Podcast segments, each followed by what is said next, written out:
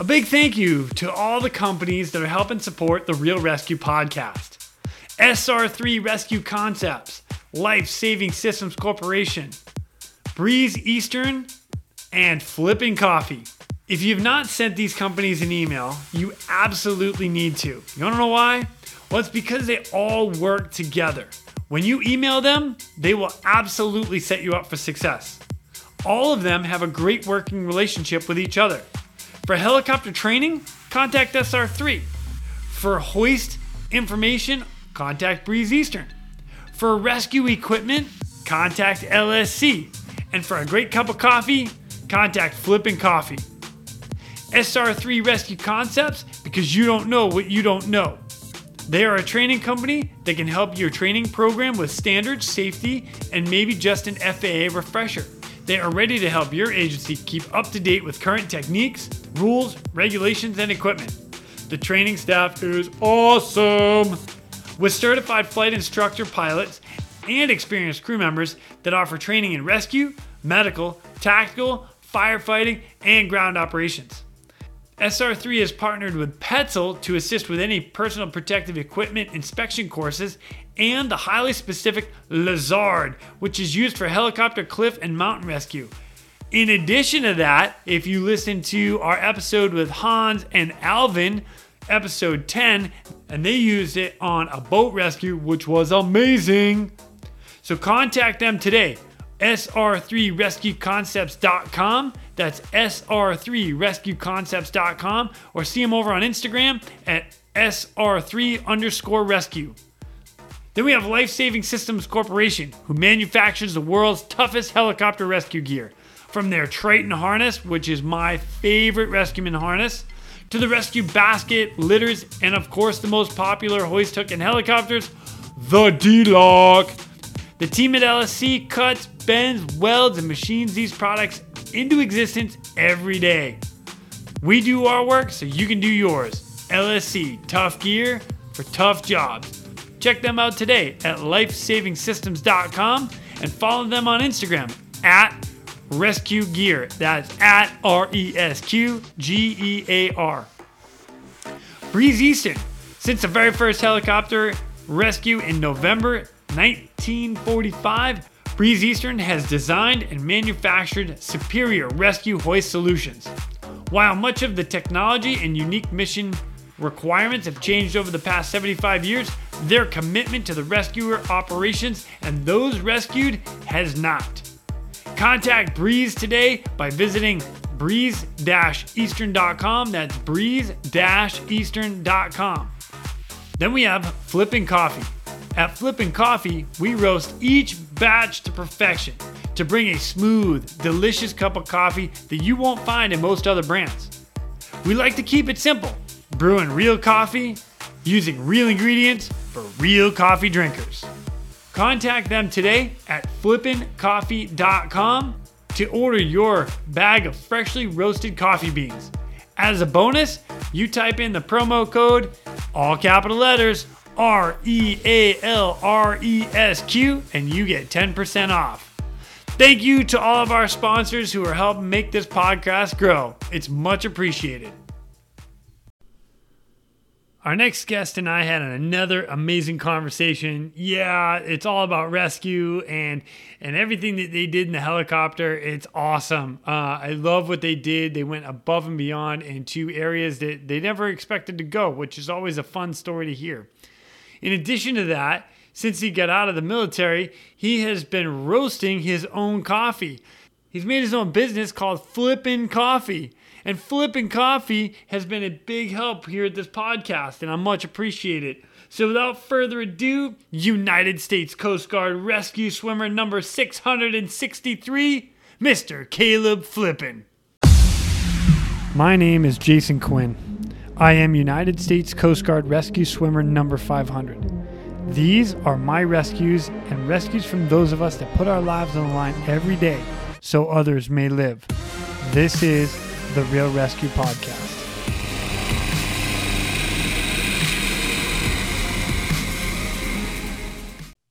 Ladies and gentlemen, welcome to the Real ResQ Podcast. I got a killer guest with me today.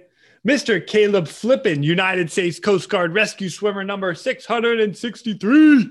What's up, Caleb? How are you, my friend? What is up? I'm so happy to be here, man. Dude, I'm psyched to have you here, man. I I appreciate it like a lot. This is awesome. Um, so if you don't mind, tell everybody about yourself and kind of fill everybody in what you are or what you're doing now and so on and so forth. How you got into search and rescue, how you got into Coast Guard, how you got to be a swimmer, the whole resume. I want to hear it all.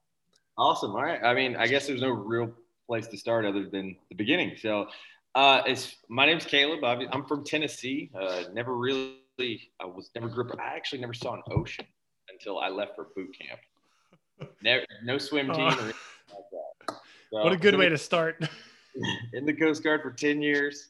Uh, I started that um, as basically just a, a young, really troubled kid uh, in Tennessee that I was probably going to go to jail. Uh, you know, I, have always, always said that swimmers, uh, I believe, are wired different. Any elite group is the SEALs, the PJs. Uh, and you can tell that just by looking at us on the hangar deck. Uh, and not that I'm not saying we're better, we're just different. And yeah everybody uh, is jealous was jealous of our job until it was nighttime and it was cold. And you're like yeah. you going? So yeah wired differently. I was just a really wild undisciplined kid. So i got with my uh, father and my stepmother and uh, within a like a year or two got that somewhat disciplined enough to realize that i needed to leave this small town and go join the military. And it was going to be the coast guard. And i was flipping through uh, the recruiter's book because my father was a ranger and he gave me some advice. He's like, because I wanted to be a SEAL. I, that's what I wanted to do. I want to be the best of the best. And he said, uh, why don't you learn to go and, and save a life first? Just do me this favor as your old man, do this favor for me.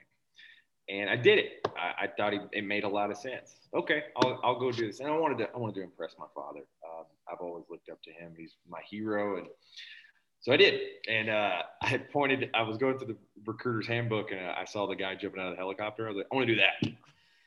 That's what I did. yeah. And the recruiter laughed at me.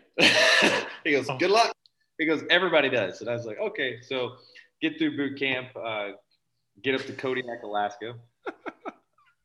First time on a plane was heading to boot camp, and uh, get up to Kodiak, Alaska make it through there to, to the airman program. And man, I've got Will Milam, um, I've got Joseph Metzler. Those are the two that really stick out.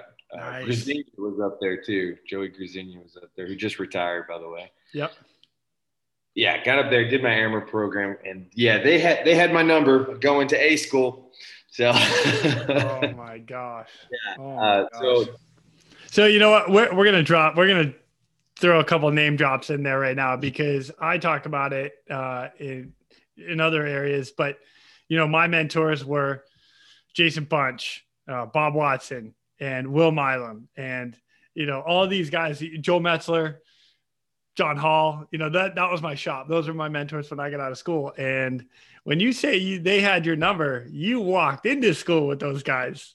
yeah walked into school and and this is something I know we just talked about here recently. Nobody talks about the John Hall, Jason Bunch, Bob Watson era of A school.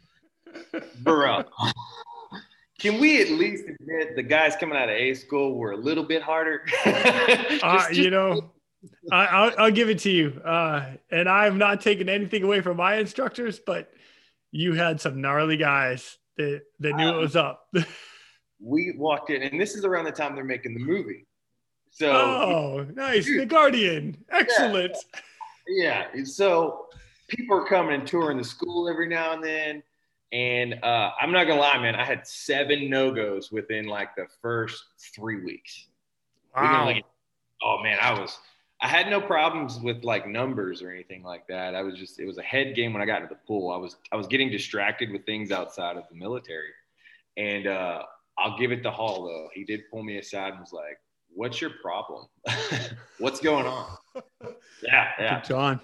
In, in uh, basically gave me a choice and said that you know I could go back to the class behind us and just kind of get a fresh start this these few weeks in because they knew physically from me being in Kodiak that I could put out. So yeah. I wasn't the slowest in anything and could put up the numbers and usually my head was right, but so I was just distracted. Anyways, uh, he gave me that opportunity, and I, I, went through the rest of school with uh, with no more no goes. Man, I couldn't man. get a single one.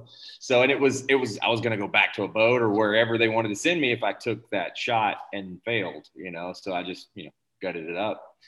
So uh, but I'll tell you what, though, there was nothing more intimidating than getting to school and hearing about Bob Watson. And the rumor was at school is he had four DFCs and he only took two because those were the hard ones. So this is our Chuck Norris. Yeah. And then yeah, who's like when we would see him working out with, I think was going to be his future wife or girlfriend or whatever. Like he is like giving her commands on how to do a squat the same way as if I was standing in front of him. We're like, yeah. is he just this on all the time? You're talking John Hall and Brooke and his wife Brooke.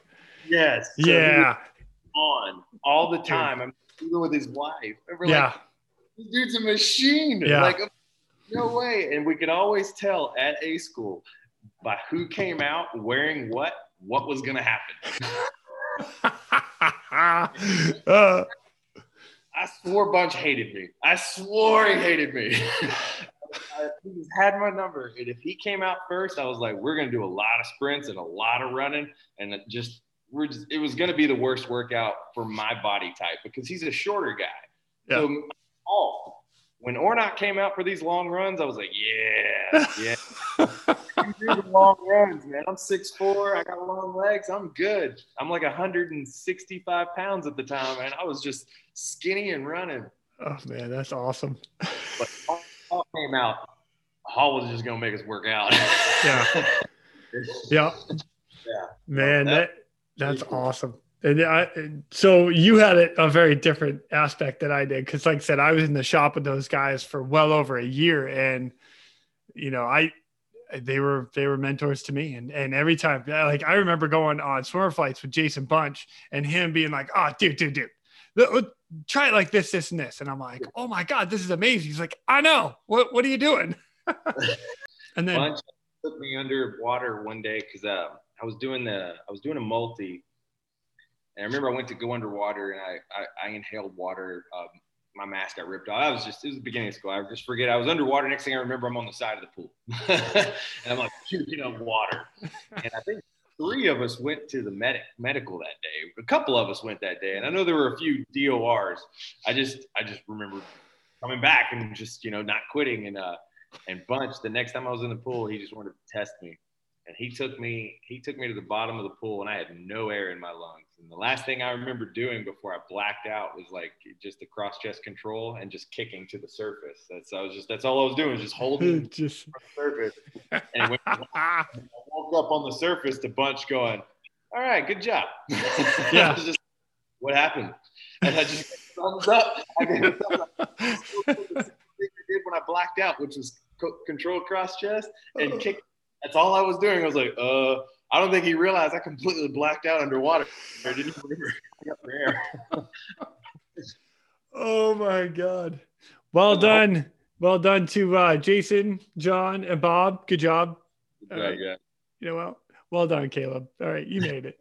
yeah, and oh you know, yeah, they sent me to New Orleans shortly after that. So I, I was sick and uh, I came back to uh, sewing class, and they were like, "Oh, by the way, we picked our units. You have Mobile or New Orleans. Keep in mind, Katrina just happened." Oh like, wow! As we, were in, as we were heading to our school, Katrina happened. So I show up. I was like, "I'm not going to Mobile. I'm I'm here for search and rescue." And Ornat pulled me to the side and was like, "You know, I didn't really care.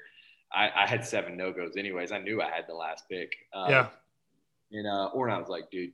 You're probably going to get more search and rescue than anybody in your class. It's, it's yeah. a busy besides, you know, Kodiak and stuff. As far as volume, it's busier. Uh, as far as like big, big uh, more, more and more dangerous. I mean, every case is dangerous, but it's not like Kodiak weather.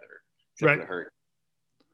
So well, yeah, I mean the hurricanes and stuff that rolls through New Orleans are ridiculous, and the every year, you know, I mean, heck, I, I, was just talking to um, you know, a, a, pilot that was stationed down there, and he goes out and is pulling guys out that get, had their legs ripped off because of, you know, fishermen get get it wrapped up in the in the in the rigging, and next thing you know, you guys are Coast Guard's getting launched out. Go get them. So we had a lot of medevacs while I was still getting qualified. I remember Pierre Boucher had one uh, old rig guys getting transported out by helicopters, walked into a tail rotor.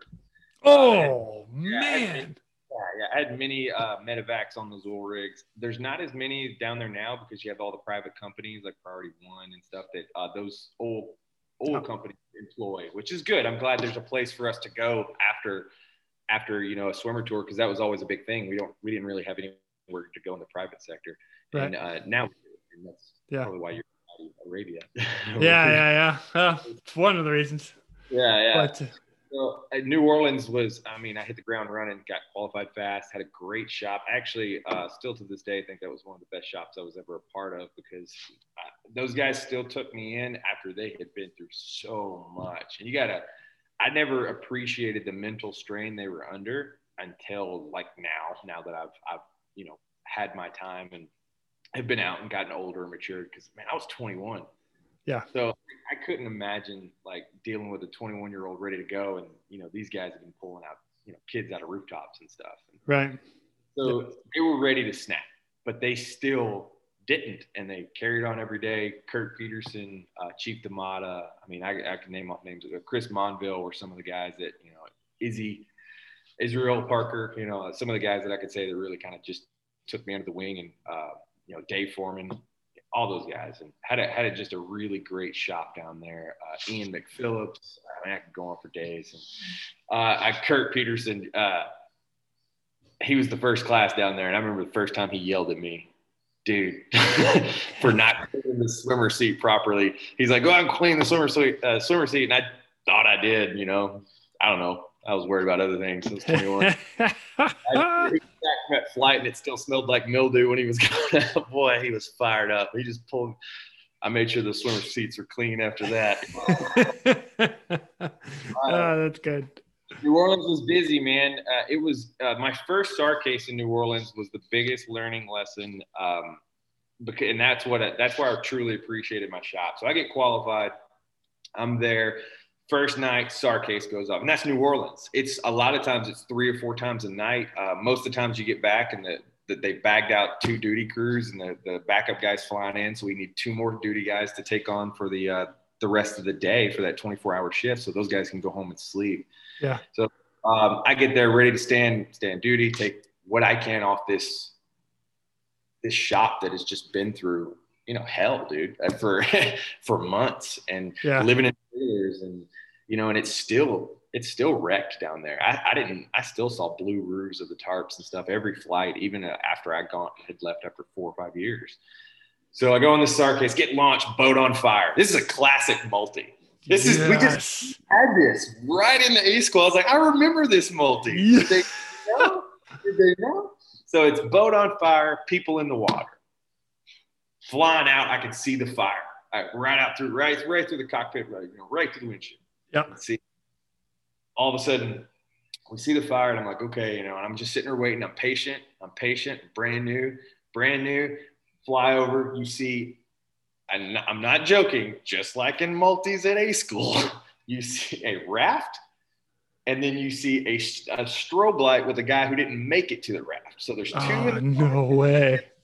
I'm like, boom! I already know what I'm doing. I got my plan. Fins are on, homie. Put me in, coach. the pilot goes, ah, we're going to call that boat on over.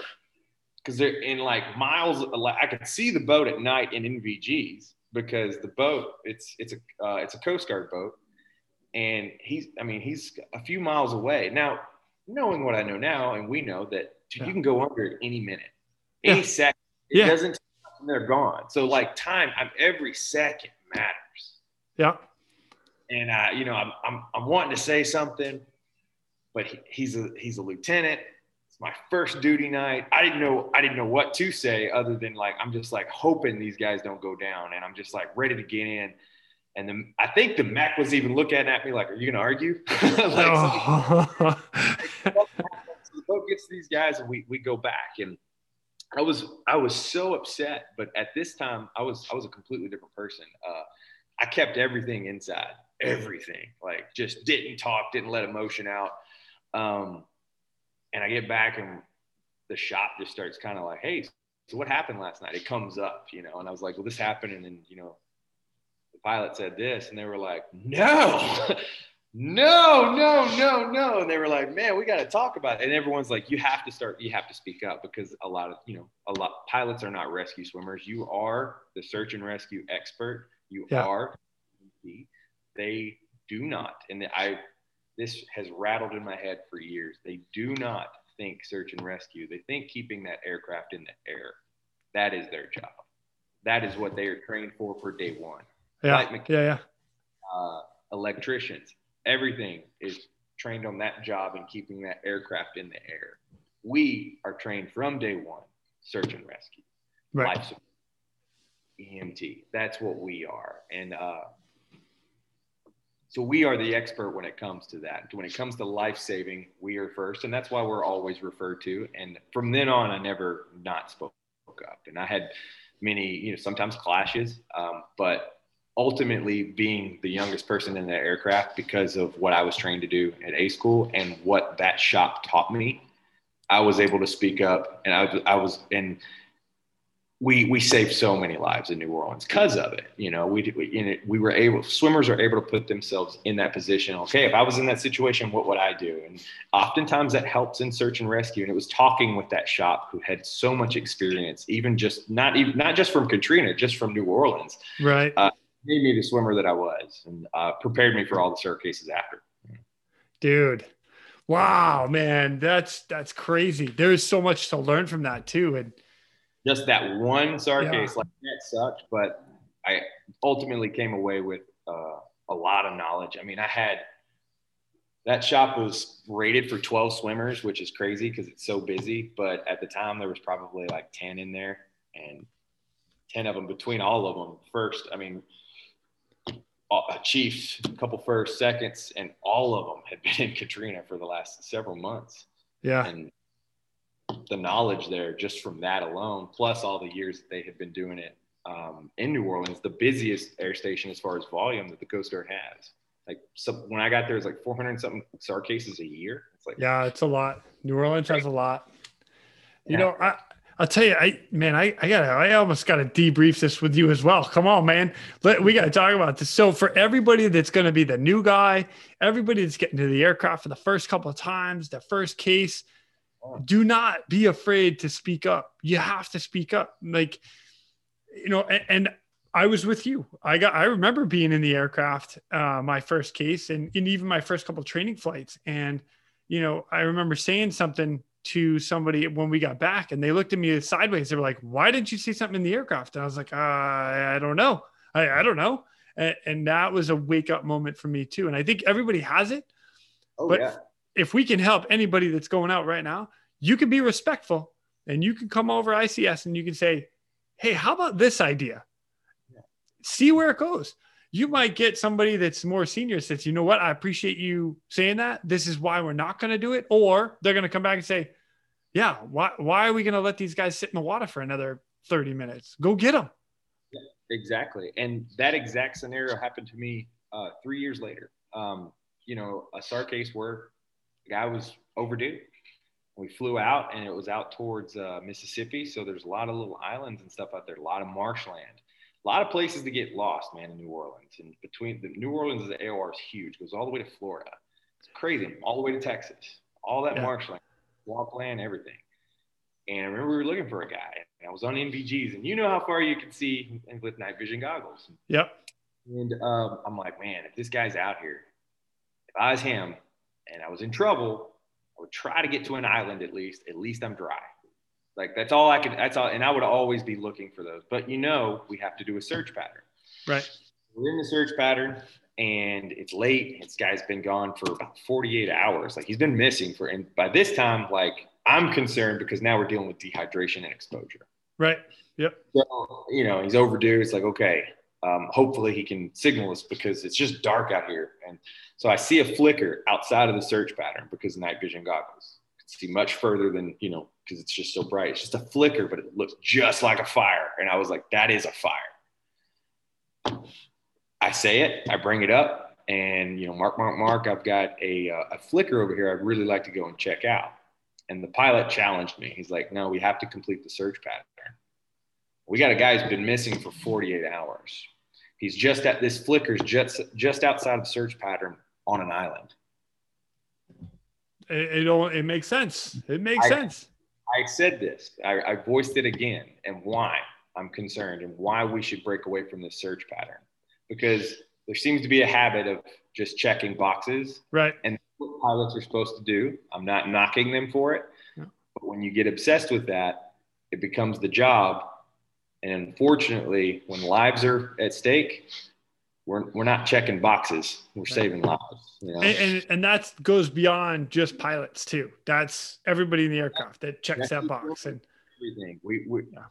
pilots can are there to back us up for sure because and they have to be squared away. There's so many knobs and buttons, but that gets you into a checking the box because you got to make sure everything's right or this aircraft's going down. Again, keeping us alive. Yep. But it tra- it doesn't translate over into when it comes to saving lives. And so I got challenged a second time and I got rank pulled. In the aircraft? In the cockpit. Oh, and, oh, that's uh, interesting. That uh, that should never happen, by the way, ever. It did not happen. So when the rank was pulled, um, I voiced again for the last time, and the co-pilot and the flight mechanic then backed me up because it was this point I was uh, I was about to you know like call op center right now. Like I'm I'm challenging this entire flight if you're gonna pull rank on me. That's where I was at.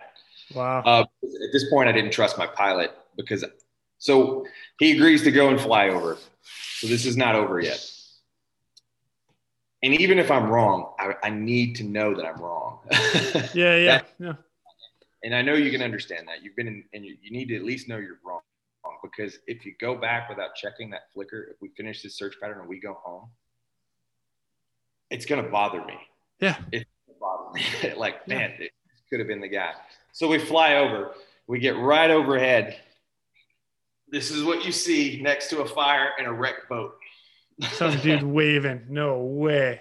Promise you. So he goes, well, what do you think? Is this the guy? And I come up immediately to the pilot, sir, regardless, he's in trouble. We're getting him. like, even if it's not the guy we're looking for, we found somebody who is clearly in distress. It was the guy we were looking for, by the way. So we get back, and this comes up to speaking up. We get back to the, uh, I don't say anything. We save him. I go down, I get him. We get him back home to his wife and his kid he's happy. He was, you know, he was able to just to get the fire to use what battery power he had left to start a fire on this deserted island. Like there was nothing there. And so uh, we get back home and he's like, we do the brief and he's like, well, I think that went fairly well. And I've been holding in. not. And uh, and I just rehashed everything, and ultimately we did end it well, and uh, he did apologize um, I think it was a, a, really big learning lesson for him. And uh, he trusted me from now on. We had flights after, and I always watched him a little closer, but ultimately I, I earned his trust. And uh, I was young too. And, you know, so I sometimes I like, I'm young. I tend to be like very direct and I can, that can be off putting. So, but ultimately, um, the crew was happy with it and we saved the guy's life. I mean, man, was, that's awesome. That was a good one. That was a pretty good. I was just that was a huge learning lesson. That was just what I had learned from that first, it came back three years later. Like, if I don't say anything, like we'd have left the guy. That could have been his last night. We don't know. Right. Yeah, especially down in you know when, when you talk about New Orleans and southern United States, it's hot during the day. You know, out on a deserted island, there's no water down there. Yeah. So. And it's not fresh water because it's it's all salty. It's, uh, yeah. You're talking off the coast of Biloxi. Yeah. Wow, man. Life safe. Check box. Yeah.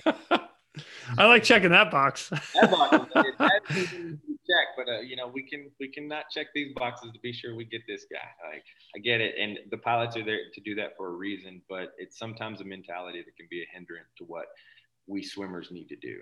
Yeah, yeah. Dang man, there's no checking boxes in the in the water, man. oh, that's such a true statement. yeah. yeah. Yeah, is there a is there a box for uh, Labo's case at 50 foot waves? I don't I don't think so. yeah, I was telling about that one. I'm like, it's funny because you, so I got a funny story about this guy. I got had a shoulder surgery, and you know we get every now and then you get a mech that doesn't like you. We try to get me going on a food run, I was like, no.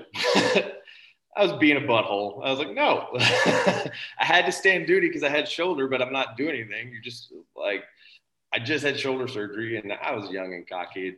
But ultimately, we got in a little argument, and uh, he the next day he tried to write, not only write me up, which was crazy for not going on a food run, but he tried to get me to go out and stand cloud watch because they were defueling a plane. Homie, I'm a rescue swimmer. That is a like this is how I'm thinking. I'm like, that is an insult. Like, go get an airman to watch the clouds. So I go to stand up and say something, and I'm pretty sure I'm going to say something that's going to get me in a lot of trouble. And Lobenstein, that motherfucker, my just mother effer every other word. Hits the watch captain door into the the ops in there or whatever um, uh, to maintenance. Maintenance crawls down the watch captain's throat. All you can hear is yelling. Comes back into the swimmer shop and is like, "You with me for the day?" that little boss accent. I was like, oh. just out of lobs away, man. it was mother effort every other word every day. He was mad at somebody, but I love that guy. He was funny. He was I love Lavo. Oh my god, that guy. He's the epitome of the oldest of old school in uh, in the Coast Guard swimmer program. Yeah, yeah.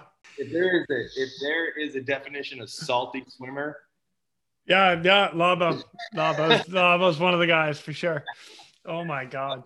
That's so funny. Yeah. yeah Man, well, freaking Labo. Freaking well, you, uh, while you were in New Orleans, you actually had, and this is one of the things you and I talked about offline as well, is you had a pretty gnarly um, event. And even though you weren't there for Katrina, you got a little something of your own here and uh and got an award for it. So i would like to touch on this for a minute and kind of get a rundown. Of this like because this this in particular case right here you guys went to missouri.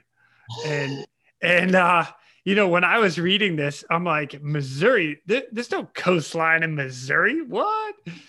So, yeah, it's it's very cool, a very unique case. So if you're good with it, I, am going to read the air medal here, and then uh, and then you can kind of walk us through. Is that cool? Yeah, absolutely, buddy. Awesome.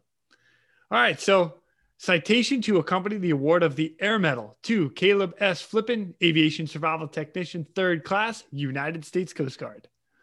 Petty Officer Flippin is cited for meritorious achievement in aerial flight from 18 to 22 March 2008 while serving as rescue swimmer aboard Coast Guard Rescue Helicopter 865C 6551 during the catastrophic Midwest floods of 2008.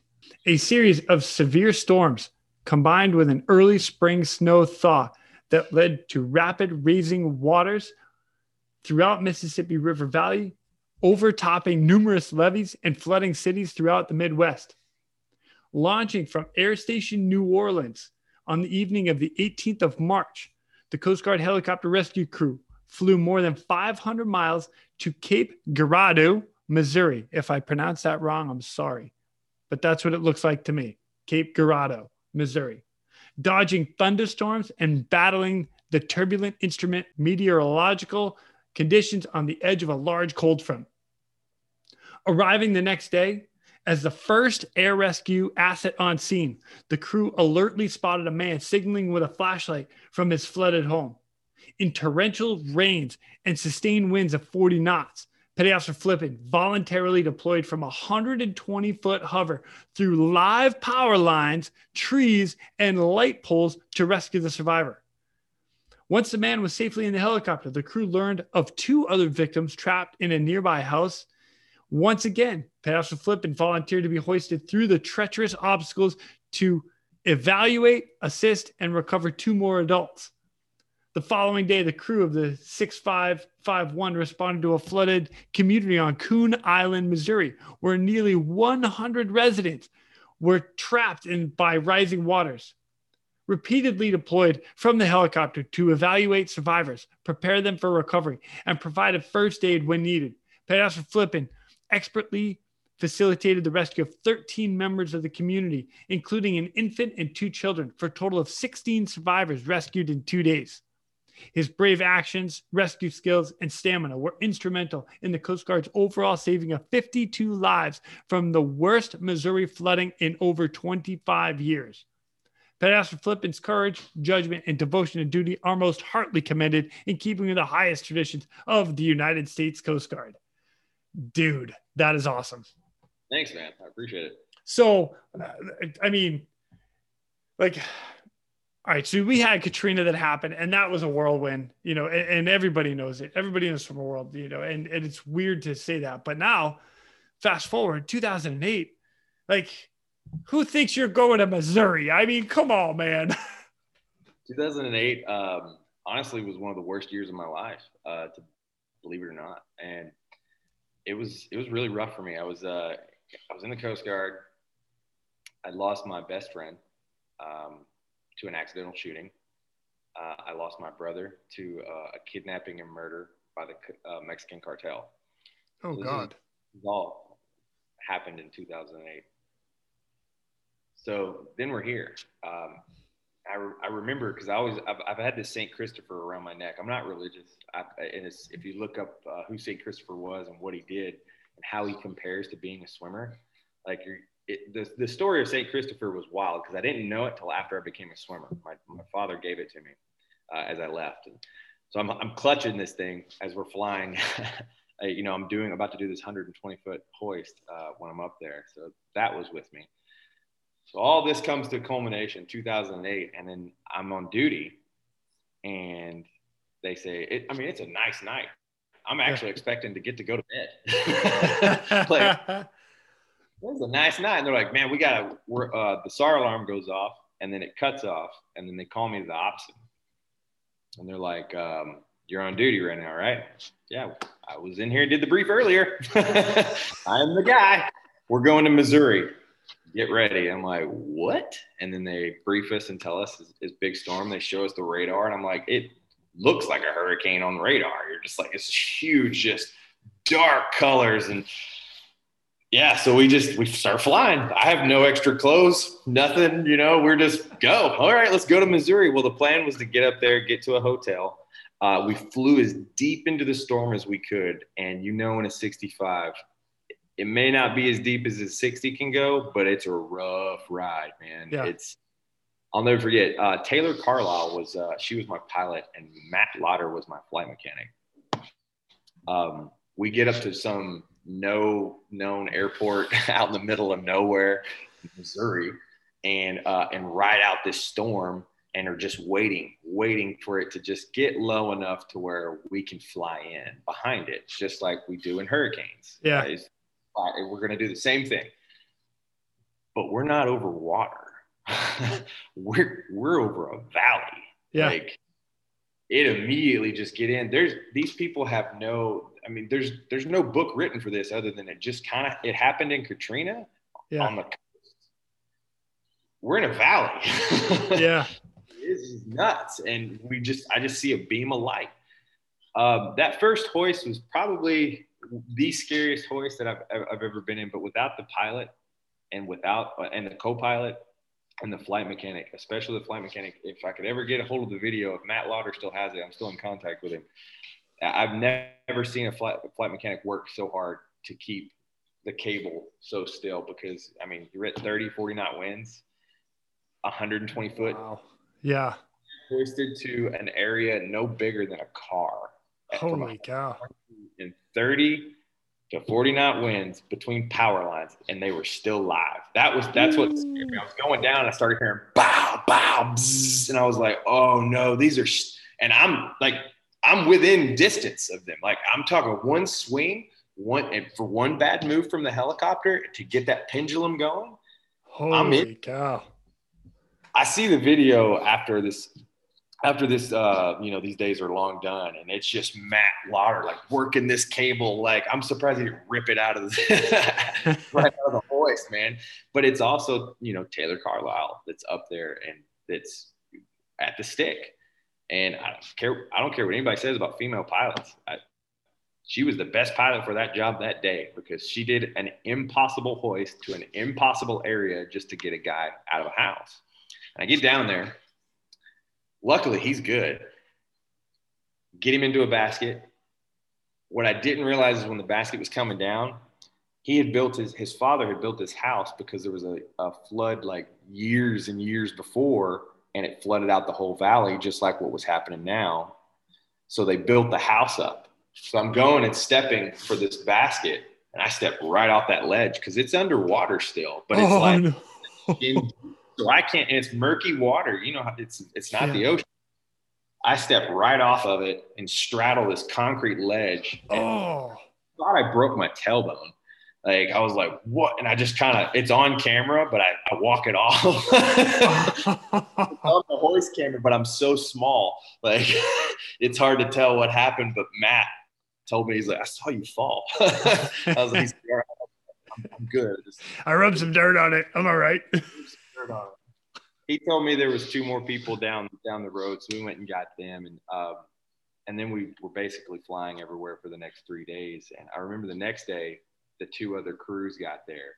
Now, keep in mind, this is the first time I've ever seen another swimmer on scene, and it's Shannon Brew, and he was staged at a. Uh, and this is a nice day. These guys get all up here the next day. It's nice weather, like it's flooding, water is raging and still rising. Don't get me wrong, but it's sunny. Everyone's Shannon's like, I walked up to him at this firehouse at the staging point for all these houses that are getting flooded. Some people are still able to get full drives and boats, and and we're dropping people off there.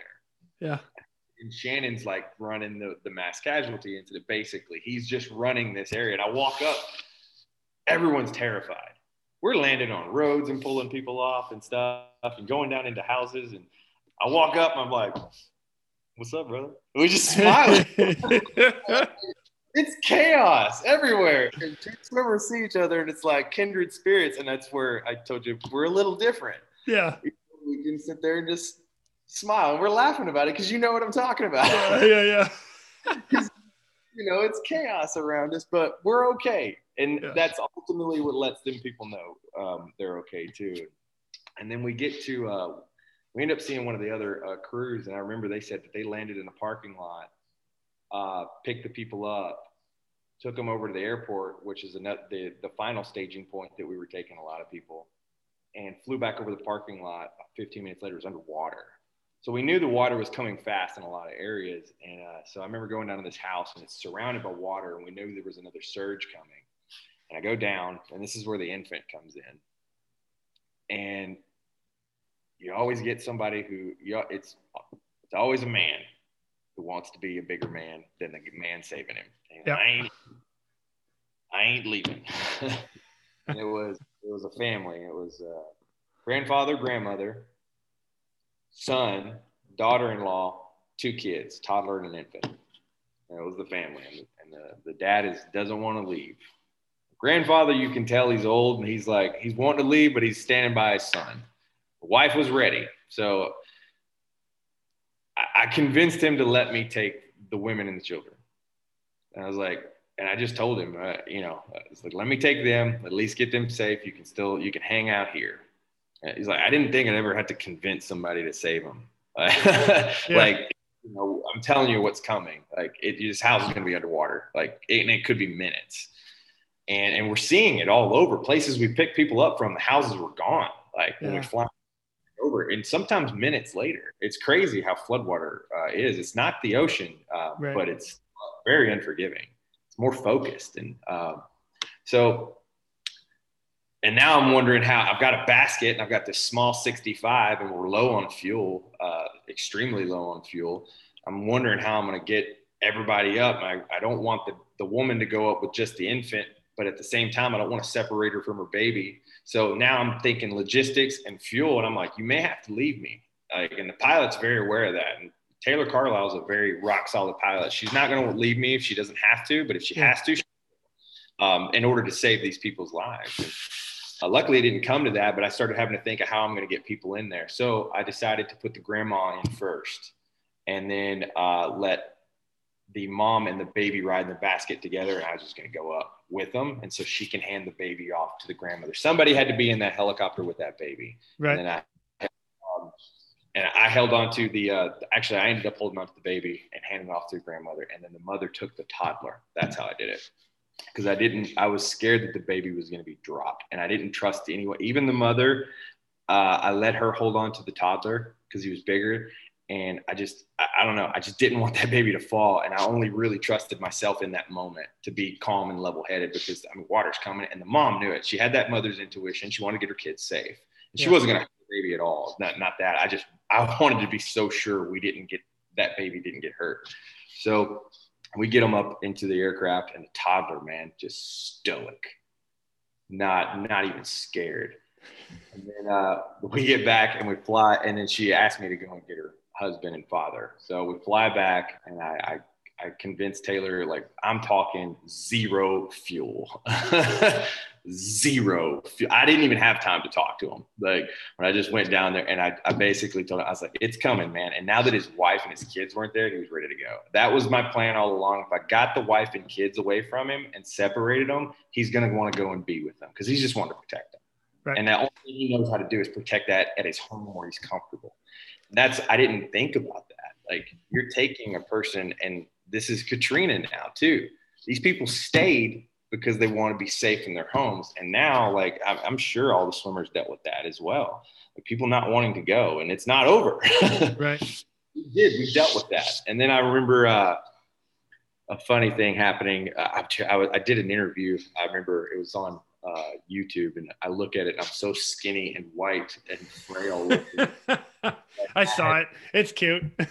no sleep, and I'm like, interview. What are you talking about? He's like, yeah, just tell me what happened. And then he turns the camera on and didn't say anything. It's not like a conversation that we're having. He's like, "What happened?" I'm like, I can't remember the last three days. like I haven't even slept. I haven't. I've had. I've had nothing but two MREs. Like, come on, man. like, and so I tried to get through that. And I remember being at the airport and a reporter was there, and Olav Sabo, Commander Sabo, was like, "You want to talk to that guy right there?" And she comes over and puts the microphone or recording device in my face. And I'll never forget what I said. It was the first thing that came to mind. And she goes, What do you do? I go, I get people out of bad situations. I turn around and left. oh, that is awesome. That. Oh God, it was Olaf. He's like the guy who gets people out of bad situations. They got the news article. when we finally got back. but yeah, Shannon Brew and uh, Pierre uh, Boucher all got there. Uh, they were the other two crews and did some saving that uh, those those next days, but they got all the good weather. I uh, I was there on the cold, rainy, real cold, rainy day, and the next day it's sunny and beautiful. So yeah, yeah it was a good day. That's that's awesome. Well done, well done, whole crew, man, killer. yeah, that, that was the to this day still i mean it it uh, it makes me sweat sometimes thinking about it or get that deep i mean it could just one false move and uh, i'll never uh, i can never thank matt lauder and uh, taylor carlisle enough for keeping that plane steady because my they they might have, they did realize it at the time but now looking back it's like six feet man i was i was electrocuted. Yeah. And they, in those wins is unheard of. Matt Lauder, I, I, I, believe to this day, is the best flight mechanic to ever be in the Coast Guard because I did a lot of cases with him, and I've never seen such surgical precision in chaos. That's chaos. awesome. Yeah, I was just hanging. Oh, look. Yeah. All right, let's not die. hey, nice shout out. I, I like that. That's good. That's good. Dude, that's awesome, man. Well done. And then I ended up getting on like the other ones that I sent you, like the Naval Helicopter Association wanted me to ha- have me out, and then the and then New Orleans sent me around to a few dinners and let me meet a couple admirals for it, and um, yeah. yeah was, and you were the face of the Coast Guard for a while. Well done. Yeah, that's that's awesome. That's awesome. Yeah, the uh, the PA, uh, I'm friends with her now. She's like, it seems like every time I'm coming to New Orleans, I'm needing to take a picture of you. And I was like, yeah, I'm gonna get the shop, and nobody wants everyone about Katrina, so of course. yeah, man, that's badass, dude. Good for you. Good job. Good job, dude. Yeah, I appreciate you sharing the stories with me, man. That's that's awesome. Anytime, man. Stories so, are what we have, and you know, I'm not a big picture taker. Uh, but I like to sit back and think. I don't have many people I can sit here and talk about swimmer stuff because they don't get it. They just look at me and they're like, dude, I've, I've got detectives because I train with detectives. Uh, I compete in martial arts and jujitsu, and I train with detectives and cops and stuff. And I remember this one guy, he's a, uh, I believe he's a marshal or something. Uh, he's like, man, I heard about you guys. You, were you a real swimmer? I was like, come. And I, he's like, a real one. I'm like, as opposed to like a Coast Guard rescue. So he goes, dude, we we all we're always told you guys are unicorns. It's like, no, no, we exist. Yeah, yeah, yeah. we're a bit creepier and just kind of lurk in the shadows. oh my god, that's Uh, great. it is it is a funny conversation, but it's it's really there's no there's no story sharing or anything like that. So this is a, a nice relief to get to come on and talk about uh, swimmers and then get to listen to it and and hear this. Like if I was a new swimmer and this podcast, anything like it existed, the ability that you have to just sit here and talk and joke, yeah, it's funny, but it's like this in almost every shop. And then Yes. you get you learn stuff too because like, oh, dude, I never thought about that. That was one of the biggest things was after a SAR case, sitting down, like, guys, what did we learn? You know, what we do? What'd you do wrong? What would you change? Looking back, you know, because no SAR case is the same, but those lessons, I, I became the swimmer that I was by learning from the Kurt Petersons, the Dave Foremans, all those guys. You know, Chris Monville, the guys ahead of me, the you, you guys that did it before me. Going into those shops as a new swimmer, you're like you want to be cocky and part of the men, but you haven't earned anything. And uh, the best thing that I would say is to listen. I didn't do a lot of that until it was too late. I, I wanted to learn the hard way, but uh, I would have listened more. That was probably the biggest learning lesson. Like all that experience in every shop you're going to go to, and there's going to be a wealth of knowledge and experience, even if it's not specific search and rescue, because we all know it's luck of the draw. Right. But like the unfortunate ones like me that you know was always lucky in New Orleans. Always like so. I, it's funny you say that because I actually, you know, for us it's lucky. For somebody else it's unlucky. They're having a bad day. You get people out of a bad situation. It's a bad situation. I get Ah, to Atlantic City after New Orleans. I was like, ah, finally a relaxing tour. First duty day. Whoop! Sorry, alarm. I dang it. Said, dang it out loud.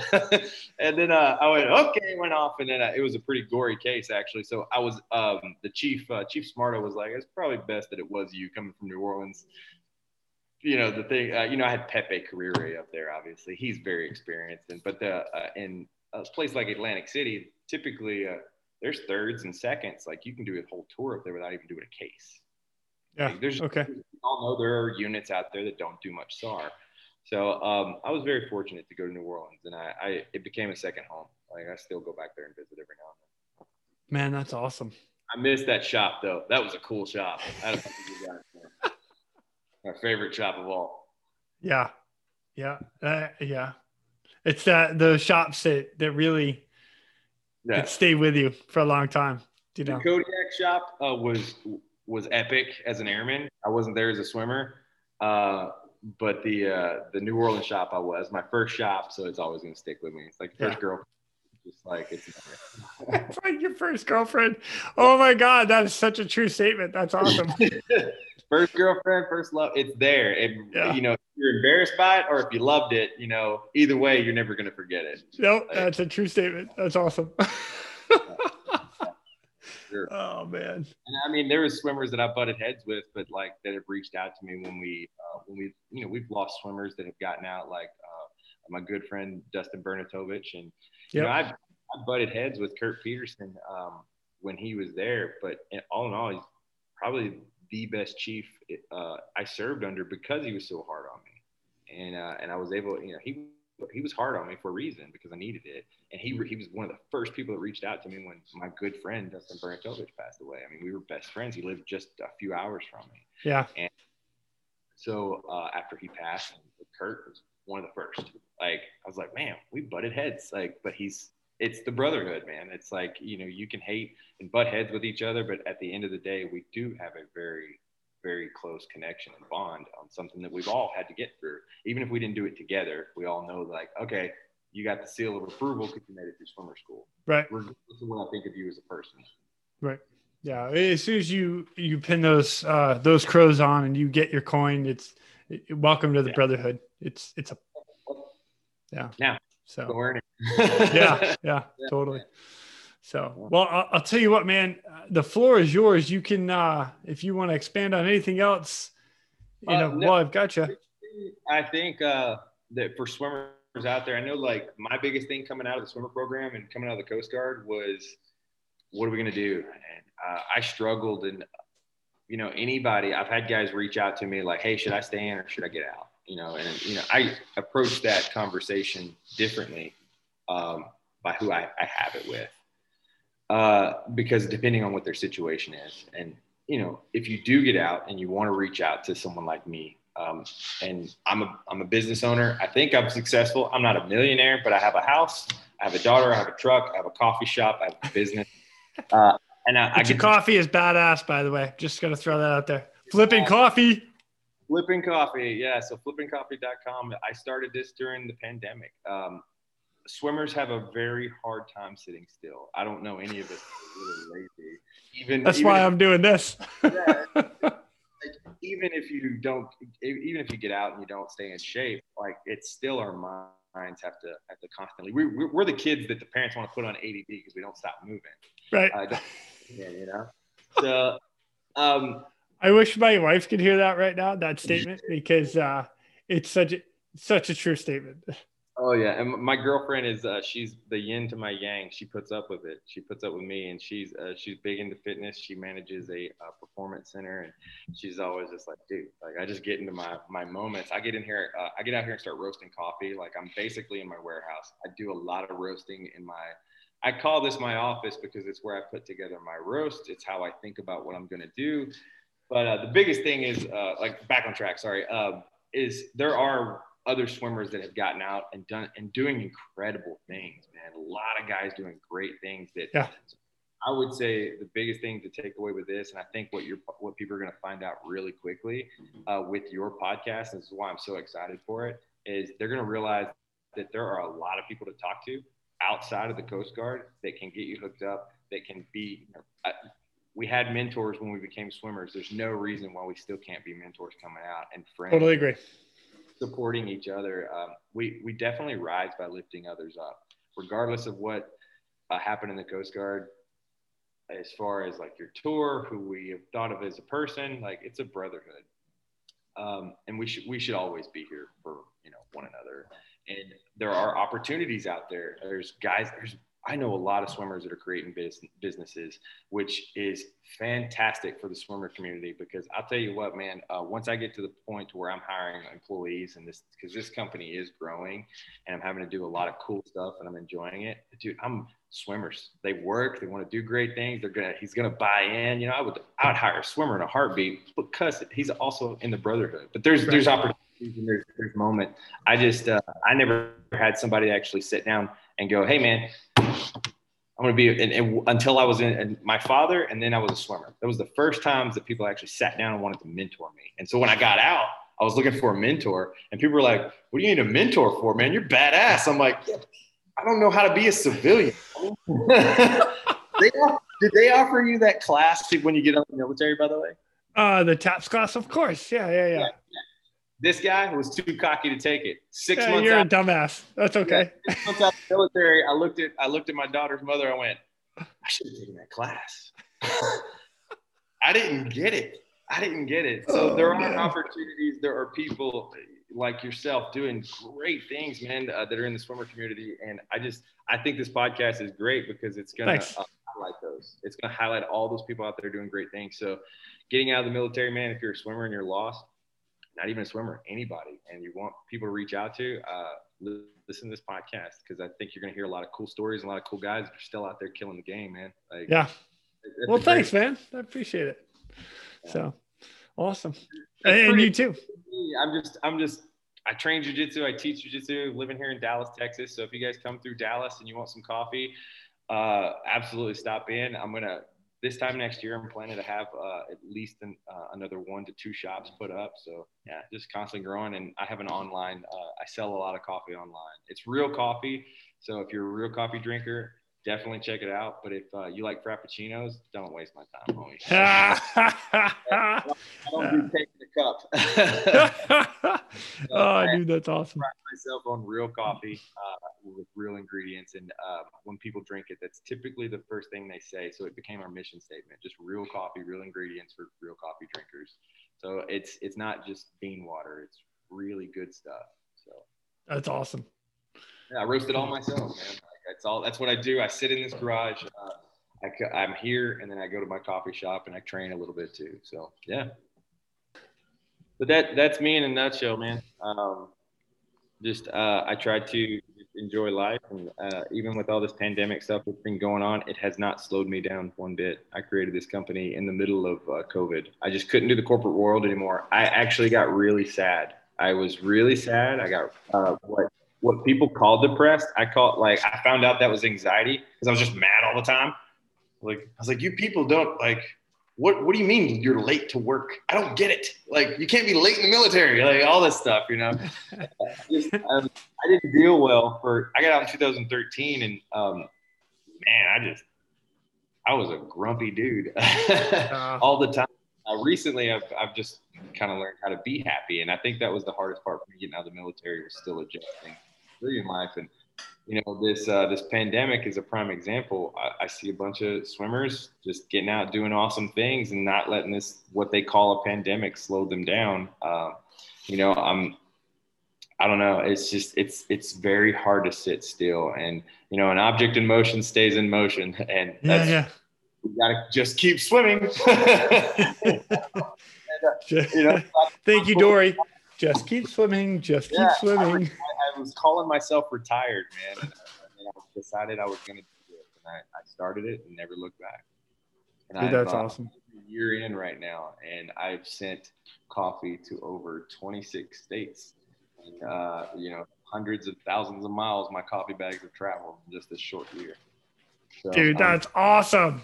I'm time of my life, man. And all I'm doing is look, I just surround myself with like minded people and I have the right conversations. And uh, I just don't allow myself to ever get into a slump. It's just surround myself with the right people. And I did that as a swimmer. So I'm, I'm having to relearn lessons I already learned in the civilian world. I'm like, ah, if I just take it back, like I was around swimmers all the time. We were talking about what made us successful. Why am I not doing that now? So now I'm surrounding myself with entrepreneurs who, who are successful and we're having the right conversation. So it's the same stuff, man. It's the same stuff they teach in swimmer school. Honestly, it can translate over to real life. It's crazy.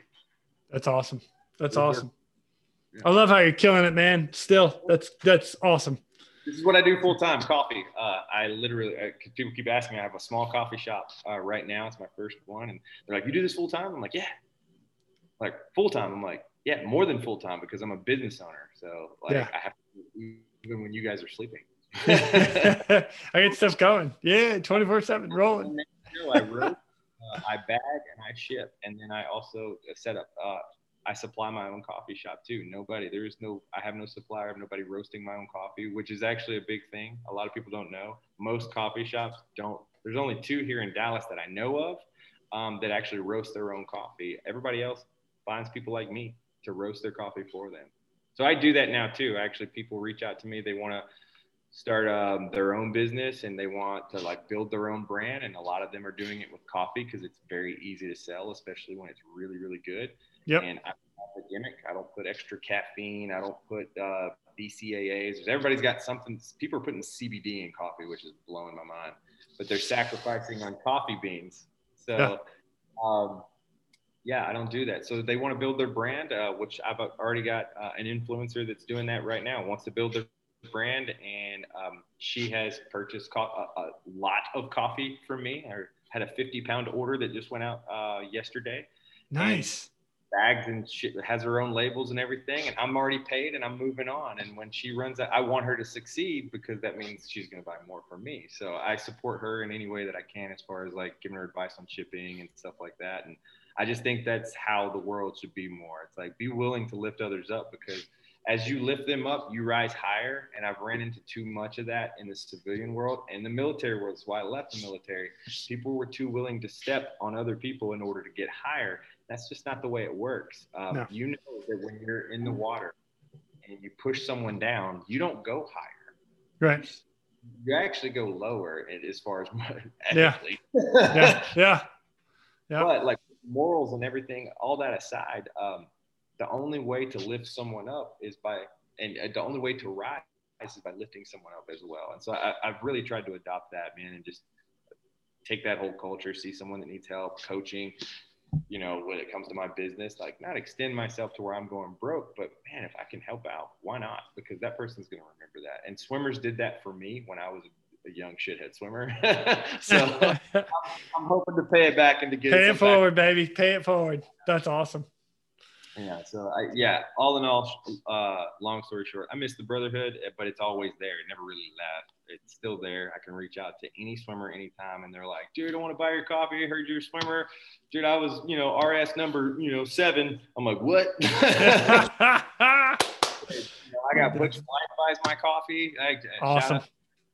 You know the the the legend. Yeah. yeah get Watson and Hall on board too, but yeah, yeah, yeah. Good luck. No, every swimmer that uh, I come across, they're they're very supportive um, about it, which is great. Everybody's lifting each other up, and it's great to see the retirements, and it's great to be, see guys uh, doing what you're doing that are still out, still doing great things, man. It's still uh, keeping the swimmer community alive.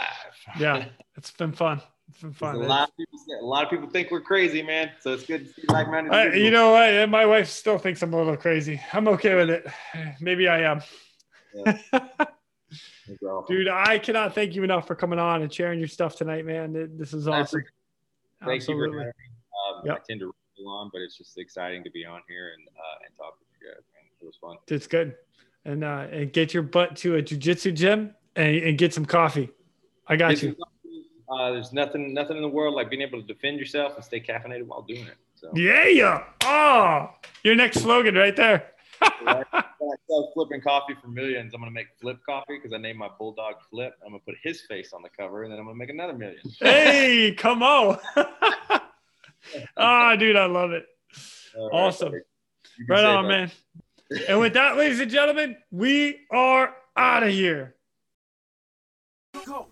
Thank you for tuning in. We hope you enjoyed this episode of the Real ResQ Podcast. Please take a minute and, like my daughters like to tell me, like and subscribe. Oh, yeah.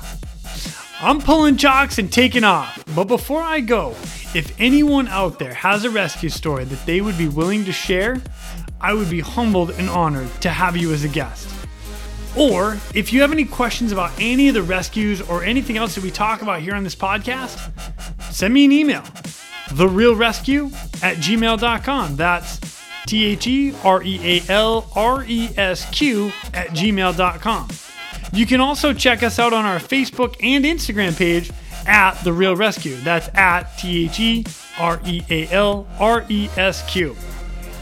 I also want to give a special thank you to all of you staying on the watch today.